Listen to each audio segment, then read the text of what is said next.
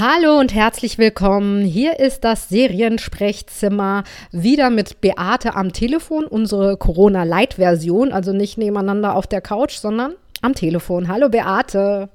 Hallo Mel. Wir sprechen heute über die Apple TV Plus Serie Dickinson, die ja schon seit November auf dem Channel zu sehen ist. Beate, magst du ganz kurz erzählen, worum es bei dieser Serie geht oder verrät der Name eigentlich schon alles? Es geht eigentlich so ein bisschen um die, ja, die, die jungen Lebensjahre der legendären Schriftstellerin, Poetin, der amerikanischen Schriftstellerin und Poetin Emily Dickinson. Ähm, das Erstaunliche an ihrem Leben war eigentlich, dass sie erst posthum berühmt wurde. Im Nachgang äh, in ihrer Zeit, als sie gelebt hat, war sie eigentlich nicht professionell veröffentlicht. Ähm, die, ihre Gedichte kannten ihre, ihre, ihre Familie, ihre engsten Freunde, ein paar Nachbarn und das war's. Über diese Frau war auch am Anfang relativ wenig bekannt. Ähm, von ihr gibt es in der Öffentlichkeit tatsächlich nur zwei Fotos, die man von ihr ähm, die, die aufgehoben wurden. Alles andere gibt es nicht mehr. Sonst wüsste man noch nicht mal mehr, wie die Dame ausschaut. Und erstaunlich ist wirklich, welchen Weltruhm sie erlangt hat posthum. Und in ihrer Lebenszeit, ja, kannte es kein Mensch, was sie gemacht hat. Das muss man sich ja erstmal geben, ne? Das ist wirklich, Emily Dickinson wird von den Amerikanern gefeiert als die größte Poetin aller Zeiten. Und sie war weitestgehend unveröffentlicht. Also sie hat einfach Ruhm und Ehre nie mitbekommen. Nee, hat sie nicht.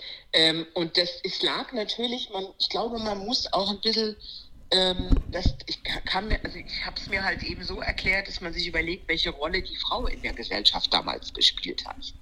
Ähm, Frauen gingen nicht studieren, waren nicht wirklich in, also große Teile waren nicht in der Schule, die haben keine Ausbildung gemacht. Ähm, sie hatte das große Glück, dass sie in einer reichen Familie groß geworden ist, ähm, wo der Vater ihr, wie die Mutter das so nannte, ein paar Marotten erlaubt hat, ähm, die also eben sich mit Poesie auseinanderzusetzen. Aber der Vater wollte ja auf keinen Fall, dass es veröffentlicht wird. Ähm, zumindest ist das jetzt die Darstellung, die wir in dieser, in dieser Serie haben, nicht wissend, ob das sich so abgespielt hat. Aber Fakt ist, dass Frauen in der Gesellschaft zu dem Zeitpunkt überhaupt keine, man hat sie äh, nicht als, als Personen gesehen, die gleichberechtigt waren mit Männern. Die haben keine Berufe oder wenige haben echte Berufe ausgeübt. Die meisten waren tatsächlich für den Haushalt, für die Kinder ähm, waren sie zuständig und äh, haben Näharbeiten gemacht und gekocht und die Kinder betreut und haben sich nicht mit Geisteswissenschaften ähm, auseinandergesetzt.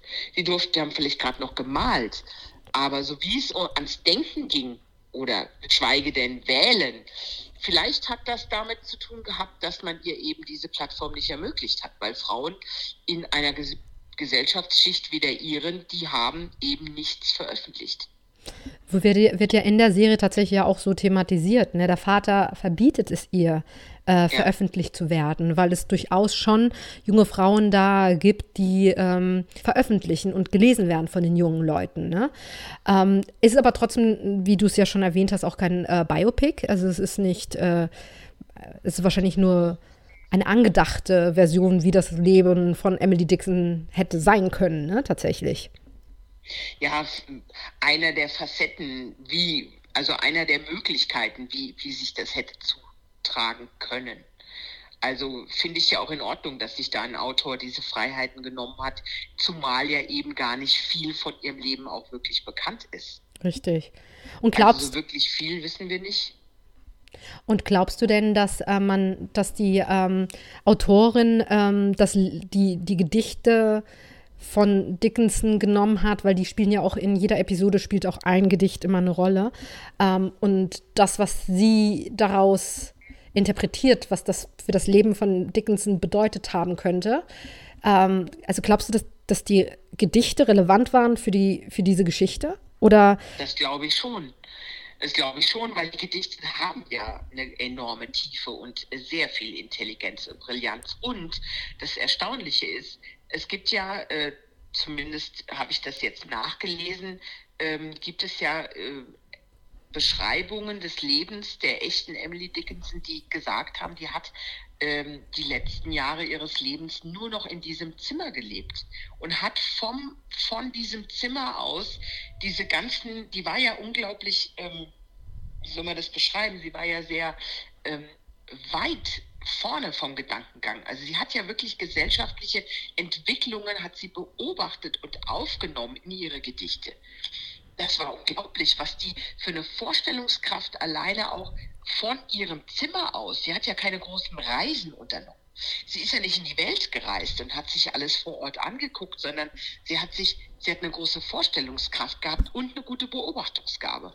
Und belesen war sie offensichtlich auch. Ne? Sie war sehr belesen, natürlich hochintelligent, äh, hochintelligente Person. Ja. Aber ich glaube auch, dass es so ein Mensch war, der mit der normalen Welt nicht wirklich was anfangen konnte. Was würdest du sagen, wie hat dir denn die äh, Serie, die jetzt äh, Apple TV Plus draus gemacht hat aus diesem Leben, ähm, wie hat sie dir gefallen? Weil ich meine, es ist jetzt per, es ist zwar ein, schon eine Kostümserie, aber nicht im klassischen Sinne, oder? Also das hat mich am meisten beeindruckt, dass jemand die Eier gehabt hat, das komplett konträr zu besetzen mit der Musik ja. und auch mit der Art, wie die sich benehmen. Also sie benehmen sich ja eigentlich wie Teenager oder wie junge Leute in der heutigen Zeit. Also sie haben das Ganze, obwohl es historische Gebäude, historische, akkurate Kostüme, die, die Frisuren aus der Zeit und natürlich auch gesellschaftliche Geflogenheiten, Tänze, Feste, äh, alles war, war schon angepasst an den historischen Kon äh, Kontext, aber sie haben das Ganze trotzdem ähnlich wie bei wie Romeo und Julia in einem sehr modernen, ähm, teilweise fast wie, wie ein cooler Underground-Independent-Film eigentlich sah das manchmal aus. Ja. Also Film, wo die zusammen gefeiert haben, wo die eine Party hatten, wo die getanzt haben. Da dachte ich, ah, sehr geil. Also hätte jetzt irgendwie von einem von Andrea Arnold sein können. Ja. Ja. Das fand ich, das fand ich gerade unglaublich mutig, weil es ja letztendlich auch die Unkonventionalität dieser Frau auch so gut beschreibt. Also es transportiert eben, dass sie anders war mit dieser anderen Art der Betrachtungsweise und mit der anderen Art der Visualität. Das fand ich total faszinierend. Auch die Sprache, die Sprache wahnsinnig ja. modern, äh, ja. nicht durchgängig, aber schon. Also, ne, I'm just chilling, chilling here, hanging out here, so, ne? Also, das, äh, das war alles sehr widersprüchlich sprüchlich zu dem, äh, was man denkt, was ein klassischer äh, Kostümfilm oder eine Kostümserie äh, darstellen sollte, ne? Also mich hat genau das, diese, diese, äh, diese, diese Kombination hat mich total beeindruckt und hat mich auch äh, eingefangen, weil ich das so mutig fand, das so zu machen. Wir hatten ja, wenn man jetzt mal, wir haben ja eine, ähnlichen, eine ähnliche Situation gerade gehabt bei, ähm, na, wie heißt der, Greta Gerwig, ähm, Little Woman. Ja wir auch eine Situation hatten, die einen, einen, einen, einen Roman, der 150 Jahre alt ist, der ist 1800 irgendwas geschrieben worden, diese Woman, ähm, komplett in, in einem, gefühlt in eine moderne Neuzeit in der Umsetzung, obwohl man auch die Kostüme und alles verwendet hat. Aber auch da war das eine ähnliche Herangehensweise, wie modern der gewirkt hat. Hm. Und, das haben sie bei Dickinson auch gemacht. Und das haben sie bei Dickinson, ich fand auch zum Beispiel, ne, dass, dass also ey, vielleicht bleibe ich mal bei deiner, äh, bei deiner Wortschöpfung, dass sie die Eier hatten, äh, dann zum Beispiel den Rapper Wiz Khalifa als der Tod äh, zu besetzen. Ne? Also ja. alleine das, ne? Und dann auch Rapmusik dann auch zu benutzen. Ne? Also natürlich ist das jetzt wahrscheinlich in ihrer Fantasie, aber ähm, ähm, trotzdem, also ich fand auch dafür, dass das, also ich habe erst gedacht, ha, schaue ich mir den an, so Dickinson, habe ich Bock auf so ein Kostümding. Ab und an finde ich die schon ganz geil, aber ähm, so richtig Bock habe ich nicht. Und dann dachte ich, okay, das ist jetzt mal was anderes. Das ist ein bisschen fresh, was hier passiert gerade. Auf jeden Fall. Also sie haben halt, sie überraschen dich auch damit. Also es kommt ja nicht, es kommt ja nicht, es dauert ja ein bisschen, bis es losgeht plötzlich, dass die dass die in ihren Zusammenkünften anders drauf sind, dass die miteinander anders umgehen, dass es eben nicht in ihrer ganzen Steifheit, die man damals als konventionelle Art des Umgangs hatte, ähm, plötzlich bricht das aus. Und plötzlich äh, haben die, wenn die zusammen irgendwo eine Party feiern, springen die auf den Betten rum und, und freuen sich und fangen an zu mitzusingen. Und dann hast du moderne Musik, die das Ganze unterstrahlt. Und denkst du, wow, okay, alles klar. Aber es ist nicht so, dass es das Ganze kaputt macht, sondern es transportiert sogar noch besser. Und es ist nicht durchgängig so. Die Mutter beispielsweise, die übernimmt weiterhin die Rolle, die man vielleicht gewohnt ist von klassischen äh, Kostümserien slash Kostümfilmen. Ne? Also das ist. Ja, und sie übernimmt vor allen Dingen die Frauenrolle aus der Zeit. Ja. Also sie übernimmt eigentlich die klassische Frauenrolle, die damals den meisten Frauen zugesprochen wurde von, der, von den Männern und vor allen Dingen von der Gesamtgesellschaft. Sie ist eine eine Frau, die nur an das Haus gebunden ist. Ähm, sie geht auch nicht gerne raus. Sie, sie macht ihren Garten, sie macht ihren Haushalt. Sie, sie zieht, äh, gebärt die Kinder, sie zieht die Kinder auf, sie kocht. Ähm, und und sie, sie hat einen Ehrgeiz für sich selber, ähm, da der Sache gerecht zu werden. Und sie hat auch gar kein Interesse an irgendetwas anderem. Ja, und sie möchte und, auch, dass ihre Kinder so sind. Die, sie möchte vor allen Dingen, dass die Frauen so sind, die weiblichen Kinder so sind. Ja. Der Junge, der Sohn hat ja wie immer einige Freiheiten. Ja. Aber die Töchter, und die werden, die Töchter bekommen eigentlich ihre Freiheiten lustigerweise durch den Vater. Also zumindest mal äh, die Emily. Ja, also der Vater erkennt im tiefsten Herzen schon, dass es ein außergewöhnlicher Mensch ist, dass die Tochter etwas Besonderes ist, dass sie kein normales Kind ist. Sie ist kein normaler Mensch. Sie hat besondere Fähigkeiten. Ich glaube, dass dem Vater das ganz tief drin unterbewusst völlig klar ist. Weswegen er ihr immer andere Dinge zu, zugesteht. Also etwas exzentrischer zu sein und anders zu sein und auszubrechen irgendwie so. Ich finde, das, es ist ganz klar, dass sie auch äh, äh, Daddys Girl ist, ne? Sie ist Daddys Liebling. Und äh, ich glaube, dass er ihr das auch gerne erlaubt, weil er, also im Gegensatz zur Mutter, die, die sie ja am liebsten wegheiraten wollen würde, ne? Äh, will der Vater das nicht. Der Vater, äh, äh, wie du es ja schon gesagt hast, der ermöglicht ihr sogar so ihre kleinen, in Anführungsstrichen, Marotten, ne? damit sie bleibt damit äh, er. Ich habe so, so, ein bisschen das Gefühl, sie ist ja auch diejenige, die dem Vater Widerworte gibt. Hm. Ähm, sie ist ja auch diejenige, der, der Sohn, der, der Sohn auch ein bisschen. Ähm, ich glaube, dass ihn, ich glaube, seine Frau langweilt ihn zu Tode, weil sie ja nicht, sie hat ja überhaupt keine Interessen. Überhaupt keine. Gar keine. Sie, ihr eigenes Interesse liegt nur daran, dass sie möglichst perfekt ihren Haushalt in den Griff kriegt. Das ist ihr Ziel. Alles andere interessiert sie nicht. Und sie kann auch nicht verstehen, dass sich andere weibliche Mitglieder dieses Haushaltes für irgendetwas anderes interessieren als für Stopfen und Kochen, Kinder aufziehen. Und sie kann das überhaupt nicht nachvollziehen, dass es da andere Interessen gibt. Ja. Und ich glaube, dass dem Vater das er mag sie, ja, weil sie erfüllt ihre Pflicht, aber sie ist un unsäglich langweilig. Eine große Rolle spielt ja auch äh, die Sexualität in dieser, in dieser Serie, was man ja vielleicht auch nicht unbedingt erwarten würde bei einer Kostümserie. Das passt ja dazu. Also dieses ganz Progressive, was wir ja haben mit der Musik und der Art, wie sie sich benehmen, wie sie sprechen, wie sie reagieren, auch das ist nur ein Teil davon. Das darüber, dass das ein, äh, das, das passt logisch nur dazu. Das ist total mutig und total progressiv. Weil das würde man so in einem normalen, in normalen Film mit diesem historischen Kontext überhaupt nicht haben. Weißt du, man hätte sie auch einfach als, als äh, alternde Jungfer darstellen können, die stocksteif in ihrem Büro sitzt und dann äh, in, ihrem, in ihrem Zimmer sitzt und da diese Gedichte verfasst. Das wäre ja auch eine Herangehensweise gewesen.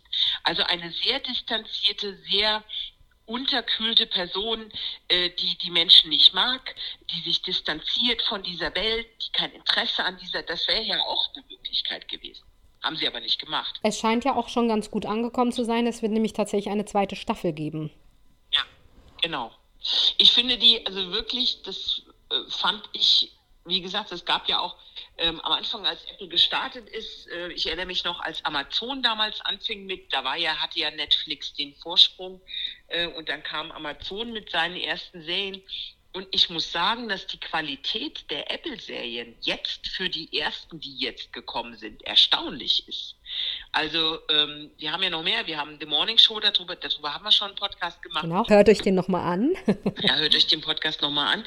Ähm, eine ganz hochwertige Serie. Dann hatten wir ähm, äh, For All Mankind, ebenfalls eine wirklich hochwertige Serie. Da muss ich nochmal reinschauen. hm? Da musst du nochmal reinschauen, da können wir auf jeden Fall auch noch einen Podcast zu machen. Und jetzt haben wir Dickinson, die dritte wirklich hochwertige Serie, ähm, wo ich sagen muss, Hut ab, Apple. Also dafür, dass das jetzt die ersten Produkte sind, die ihr rausbringt, gleich ein relativ hohes Niveau, Chapeau. Und Mut. Also ich fand, das finde ich, hatte nämlich Amazon nicht. Das hat ein bisschen gedauert, bis die soweit waren. Hm. Ich finde auch Mut haben sie jetzt auch mit der Serie bewiesen. Ja. Also ähm, ich war sehr erstaunt. Ich habe sie wirklich äh, super schnell gebinged. Ähm, sie schaut sich auch sehr schnell weg. Ähm, Beate, deine Bewertung. Wie würdest du Dickinsons die erste Staffel bewerten? Also ich finde, dass die, dass das jedem, das kann auch jemand entspannt schauen, der eigentlich nur unterhalten werden will. Das ist, äh, hat Anspruch, ja, aber es hat so viel Gefälligkeit und es hat so viel Charme. Ähm, das guck, kannst du auch einfach gucken, wenn du dich nur unterhalten werden, unterhalten werden möchtest.